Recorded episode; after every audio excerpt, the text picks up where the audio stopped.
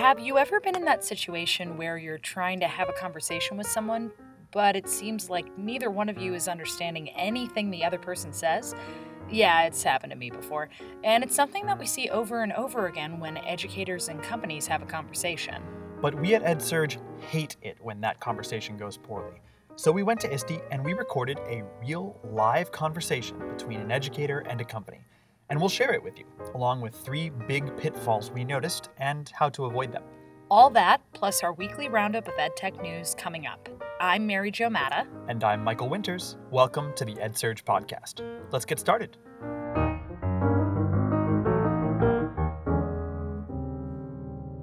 To start off our news stories, here's a number five. Five?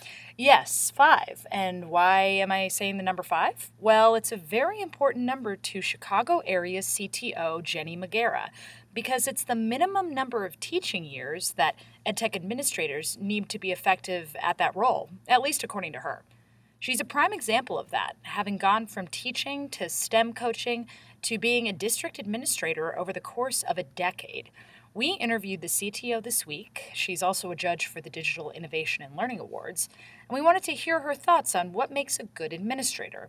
Along the way, she threw in the fact that, in her opinion, it's a very different thing to give someone advice about mobile devices when you've heard about them rather than having actually used them yourself. EdSurge columnist Eric Horowitz writes this week about one of the main promises of EdTech the ability to predict which students will need extra help in the classroom. Horowitz describes studies in which researchers are trying to predict student outcomes using three metrics students' usage of curriculum materials, engagement with tools, and their knowledge of a particular subject. The hope, he writes, is that technology will allow teachers to get a better sense of which students are learning without additional formal assessments. Well, here's a crazy bit of news. While I was at the Teach 2015 conference, sponsored by the American Federation of Teachers in DC this past Tuesday, IBM discussed the latest version of its Jeopardy smashing Watson for schools and teachers.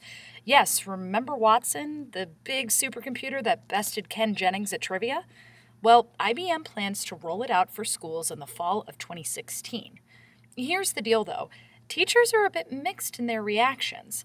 So, the idea for it is that it technically searches across the internet and grabs resources depending on what a teacher needs. But at the conference, I heard questions like If I'm putting lessons on the system, are you gaining ownership over my intellectual property? As well as another question Will Watson be updated to include new materials and standards over time?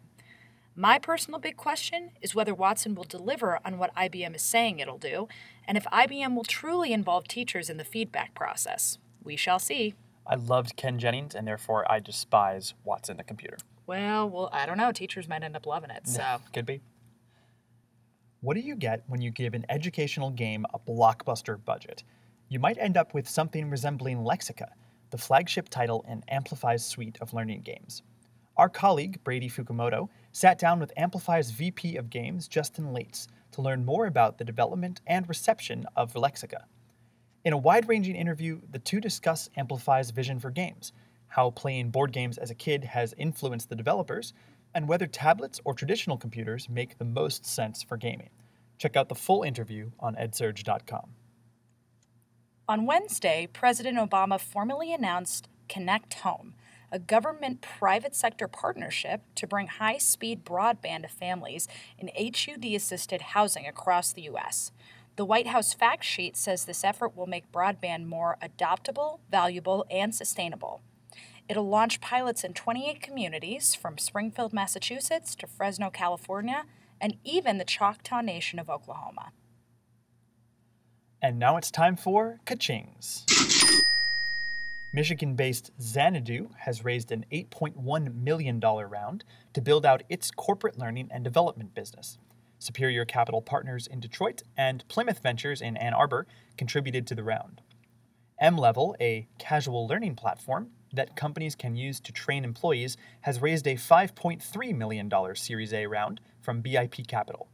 And Class Wallet has raised a $1.9 million seed round from New School Venture Seed Fund, Kaplan Ventures, and William Gutman. Existing investors, Accelerated Growth Partners, and Mavericks Lab also chipped in.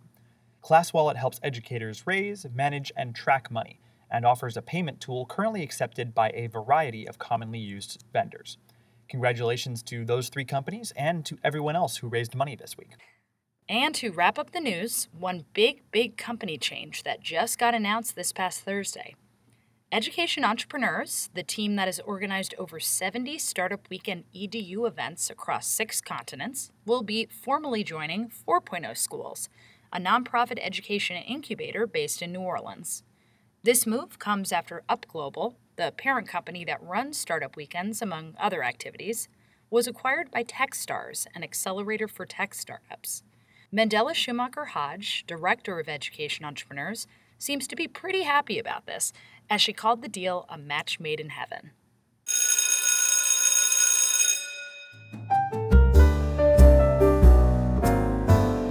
Okay, now for today's deep dive, we're going to talk about talking. Yeah, that's right, talking. Specifically, we're talking about what happens when companies and educators get together and talk.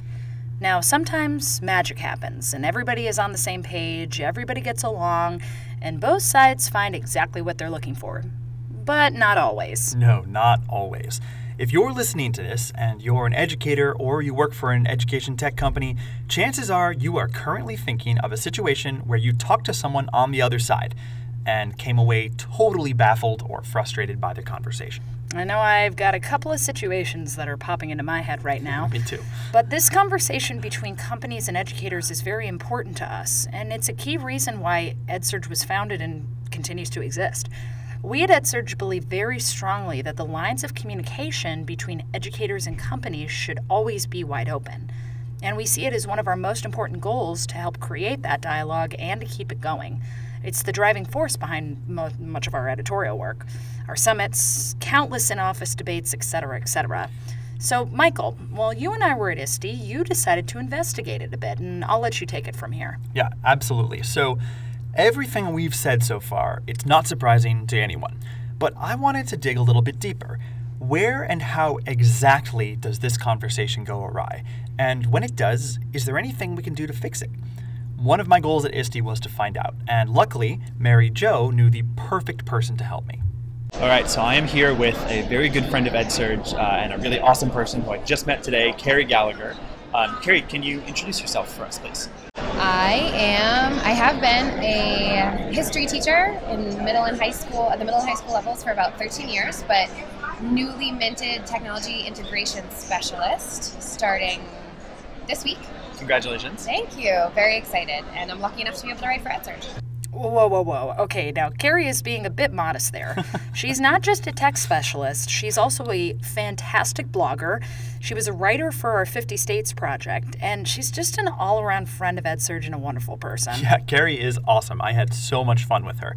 And of course, before you even get to improving communications with companies, you have to find one that you want to talk to. I met up with Carrie at the ISTE's Blogger Cafe, just a three minute walk from the expo hall. And even though there were hundreds of edtech companies nearby and happy to chat, Carrie wasn't necessarily super keen to talk to many of them. So for ISTE, I had planned to interact with the companies whose tools I know I use and love, just to give them some love, and also to interact with um, the people I know who um, work for some of these companies who are just really great people. And if anything else jumped out at me, I was going to kind of let that happen naturally, but I wasn't going to go after it. I'm here for the connections with the educators that I network with over the course of the year. That's really my primary goal. Yes, I can definitely relate to that. I mentioned on the podcast a couple of weeks ago, the ISTE Expo Hall can be quite um, overwhelming, to say the least. There are just so many people and so many companies, especially, and so many of the companies are pressuring you to talk to them or try their product. Just uh, I can't yeah. even think about it again. Right. And Carrie made that point too that she really just doesn't want to be pressured when she walks through the hall. She just wants to talk to who she wants to talk to. But this is a topic for another podcast, maybe even a series of podcasts. Right. We're not here today to talk about selling strategies. Focus, Winters. Yes, yes, ma'am. So the point is that once you have overcome all of the barriers that might prevent an educator from talking to a company, that's when the issues around communications pop up. So, this is what we agreed to. Carrie would select an edtech company that looked interesting and let us record her talking to that company. And that's exactly what we did. But throughout the conversations that happened next, I observed three big pitfalls that often happen when companies and educators try to talk to each other. But the first pitfall popped up way before we got anywhere near the expo hall. So, Carrie, let's now uh, figure out who we're going to talk to. So Okay. there's there's there's like 500 people in the other room. I know. Um, so, what sorts of are you like looking for particular types of tools, or is there something like you're, you're you want to see? So some of my favorite tools to check out are formative assessment tools Okay. that produce information that can be used to um, personalize learning and figure out interventions that will be effective for students. Okay. Um, So we open up our ISTE programs and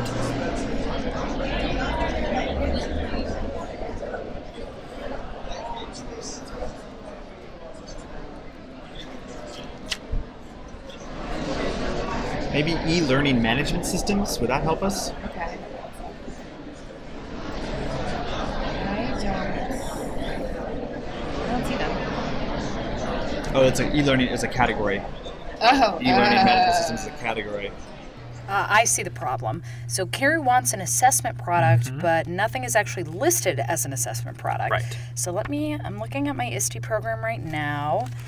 And okay, companies are grouped into categories like e learning management systems and adaptive technology and curriculum. Okay, so that means nothing to me. And I'm just like, how am I supposed to find a product that I like in all of this? Exactly. And I counted on my recording, there were a full 3 minutes and 21 seconds of silence while Carrie and I looked for an assessment tool.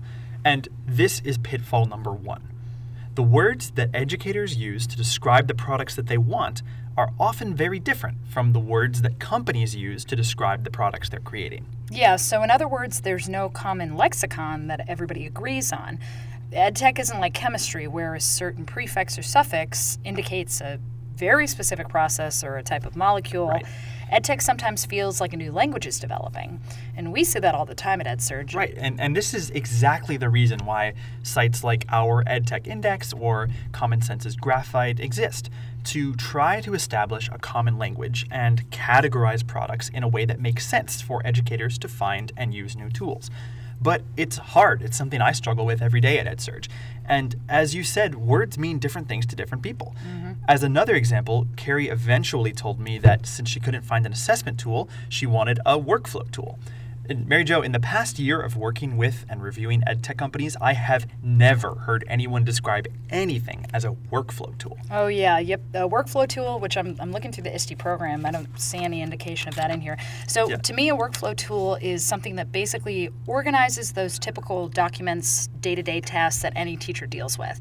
So my ideal workflow tool, for example, would include um, a place to upload lesson plans, post homework assignments, communicate grades to students, stuff like that. Exactly. So you're a teacher, you were a teacher, you get that. I Mm-hmm. didn't get it. Uh, But once Carrie decided she was looking for a workflow tool, she eventually found one that she liked. Wait, so who did you just find? I just found ChalkUp. And uh, why do you what what what attracted you to ChalkUp? So the way they describe themselves is they're a next generation learning platform that actually connects classes, making it easier to assign homework, study, grade, and share resources. And that is the workflow thing that I was talking about.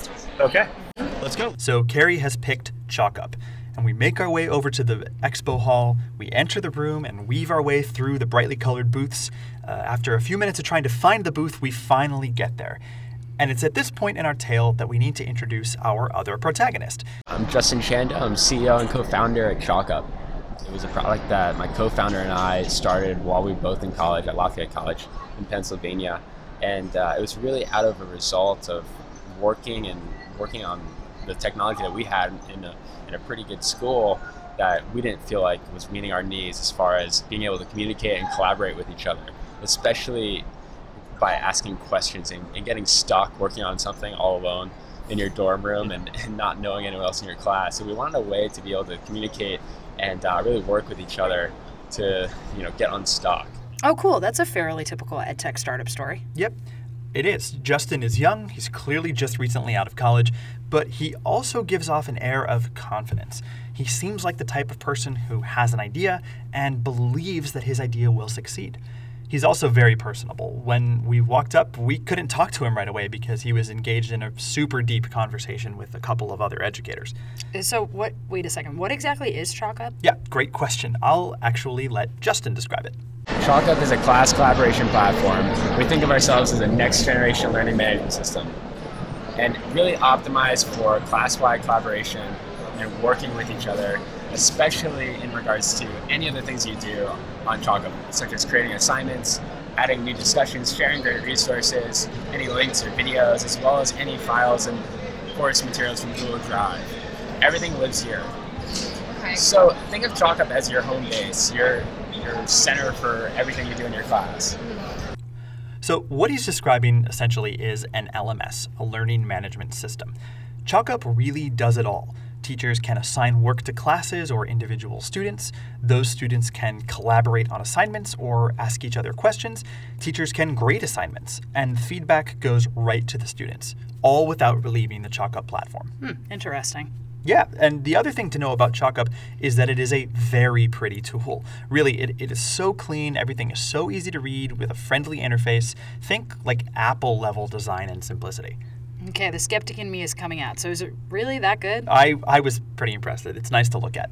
Uh, so, to start the conversation, Justin is describing the tool to So the first thing you do is really come to the create new button on the left. It's everywhere in ChalkUp. And what do you want to do today? You know, create a new assignment, new discussion, or new material. Um, I like to see what an assignment looks like. Okay. So here's the new assignment window. And it's your opportunity to really customize this and make it engaging for your students. Give it a name, you tag it. It smartly tags different assignments, you know, and basically, oh, there's some standard And Justin goes into a couple of other features early on, and things seem to be going well. But very quickly we come to this. Justin is describing how comments from students stream in real time. When Carrie asks, So would the comments show up right on the screen, like in real time?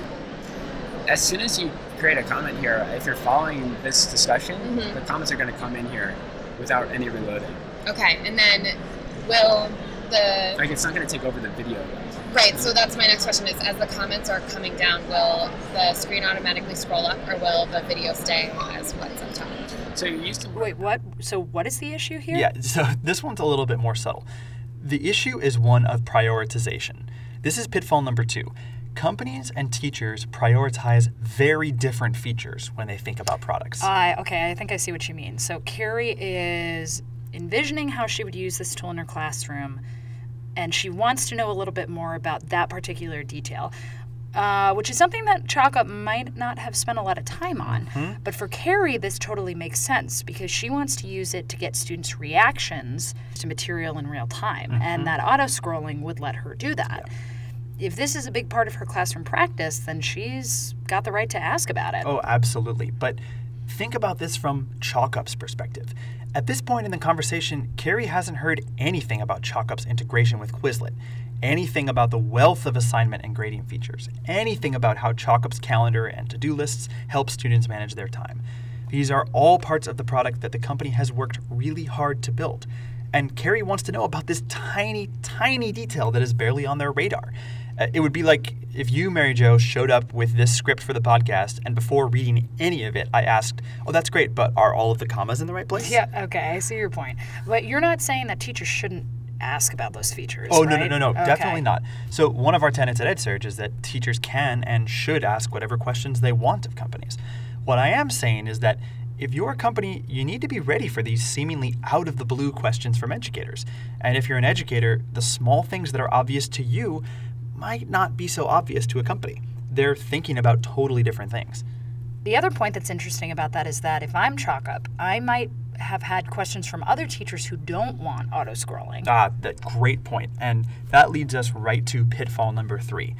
Every educator uses a product in a different way, and it is impossible for a company to customize the tool for everyone. So, one thing about ChalkUp that you need to understand before this next clip there are basically two different streams in ChalkUp one where a teacher can post her lessons for students to download, and another for students to discuss the lesson. Listen to what happens when Carrie asks whether she can post multimedia lessons in the lesson channel.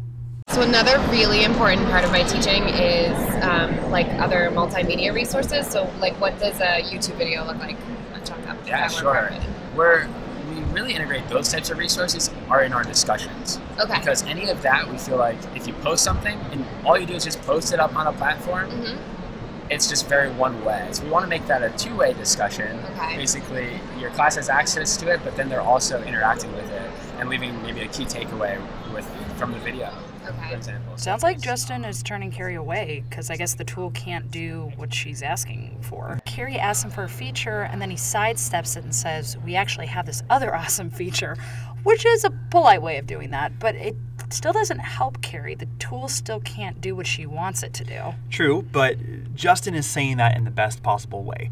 What he goes on to say is Look, we've had a lot of discussions as a team, and we've decided that the best place for videos is in the discussion channel. Carrie, I understand that this is not ideal for you at the moment, but for better or worse, that's where videos are right now. I guess. I mean, I've sat in on way too many company conversations where someone will ask, Hey, can your tool do this? And the answer is just flat out no. Right, and in my experience, some educators become frustrated when tools can't do exactly what they want them to do in the classroom. But it's honesty. It's honesty, right. And, you know, in those conversations, in turn, companies get frustrated that educators are frustrated and the relationship breaks down.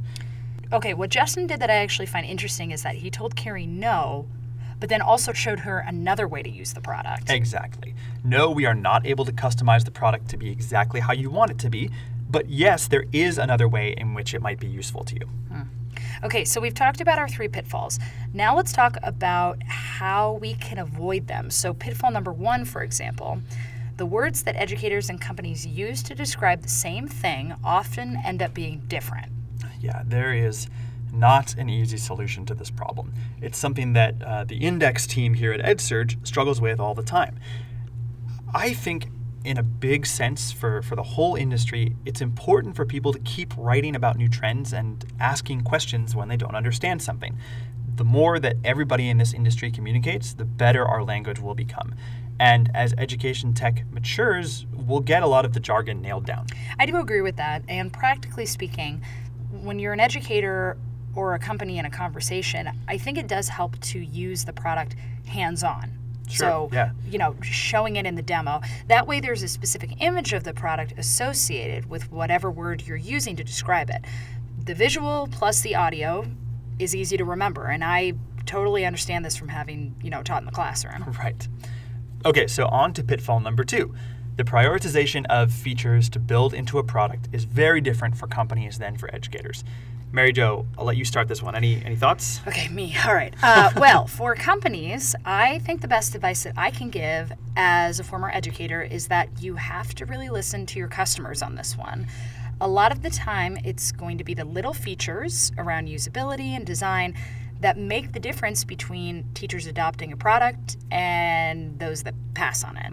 So, heed my warning, on- all of you entrepreneurs. If you're not regularly working with educators to identify any issues, then you're going to miss out on those things. That is a good warning to heed. Uh, and teachers, please understand that a lot of times companies' minds are on the large things that make a product work correctly.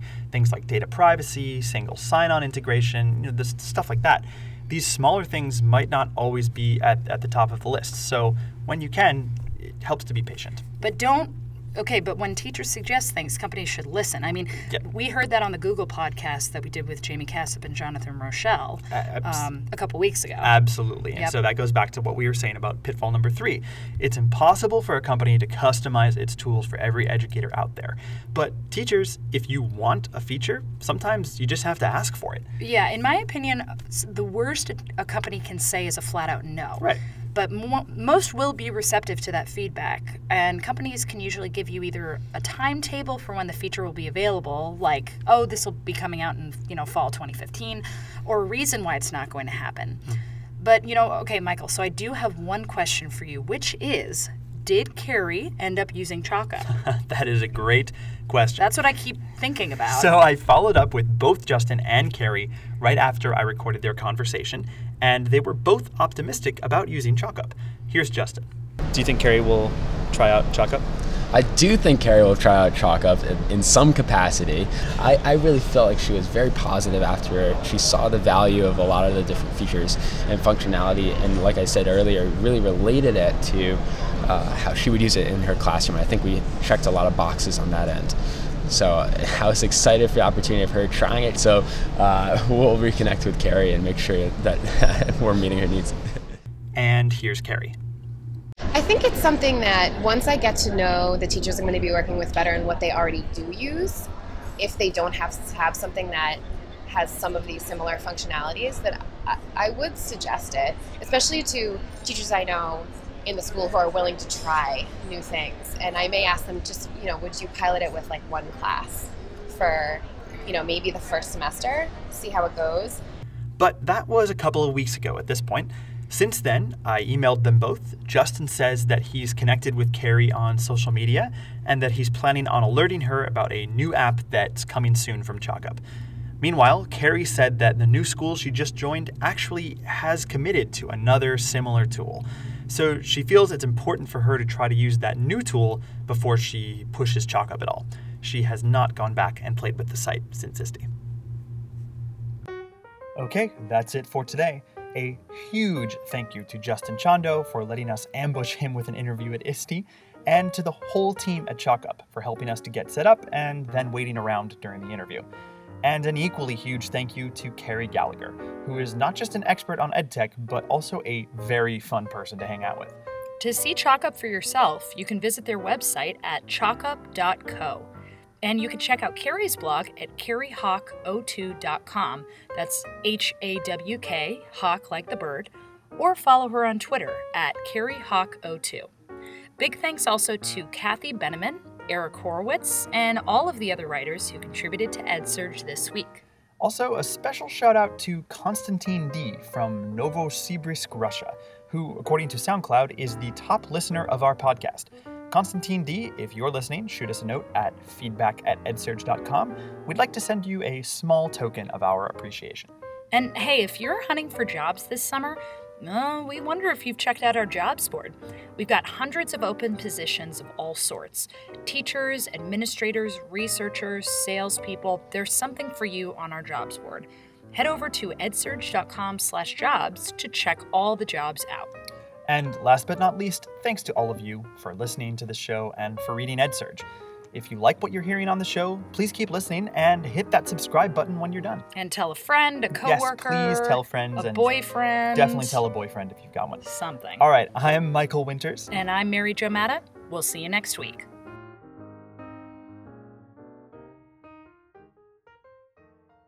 This is the EdSurge Podcast.